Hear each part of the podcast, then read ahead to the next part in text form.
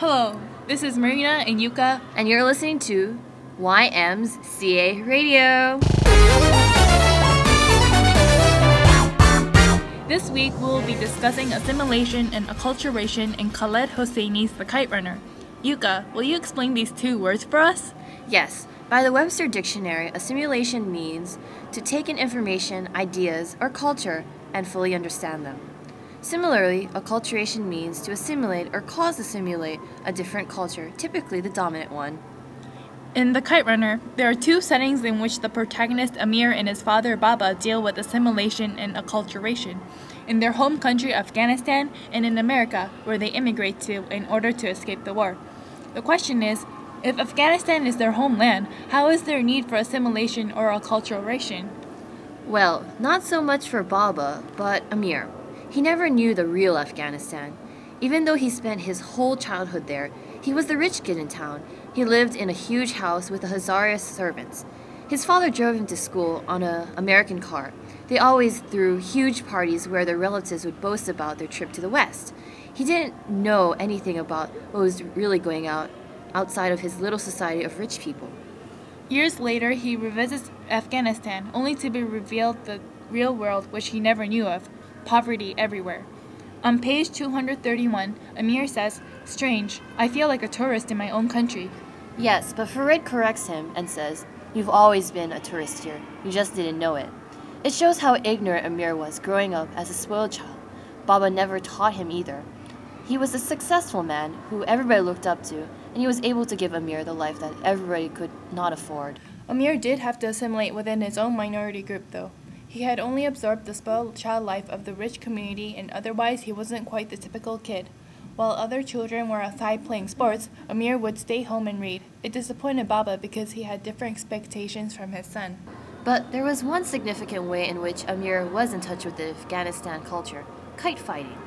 Although Amir's intention was to please Baba, he was still getting a taste of the Afghanistan culture by participating in a community event. This did please Baba too, because it was one of the very few times that Amir was outside and doing something manly for a change. That's true. As you mentioned about how Amir wanted to please Baba, in Afghanistan, where Baba was able to f- provide everything for Amir, their relationship was strict. It was the stereotypical Asian parent child relationship. Baba was law, and Amir was dependent on him. This relationship changes, though, to a more equally dependent relationship when their environment changes. In the 1980s, when Amir was 18, there was a war in Afghanistan.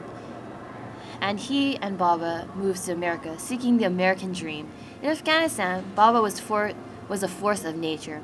He was known as the Toophan Agha, or Mr. Hurricane. Even when people doubted his improbable challenges, Baba always managed to succeed. He was talented, respected, and these brought him great wealth. However, the American dream is not what they expected. Instead, Baba must work at a gasoline stand, earning just enough for himself and Amir to live. He loses his social status, knows nobody there, and cannot even speak the language. Even in this situation, Baba resists acculturation to America in the beginning.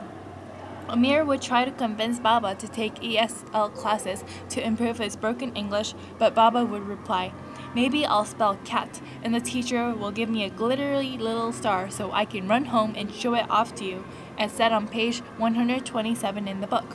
When Baba wrote a check for some oranges, he had been asked for his ID. In Afghanistan, they used tree branches as a credit card.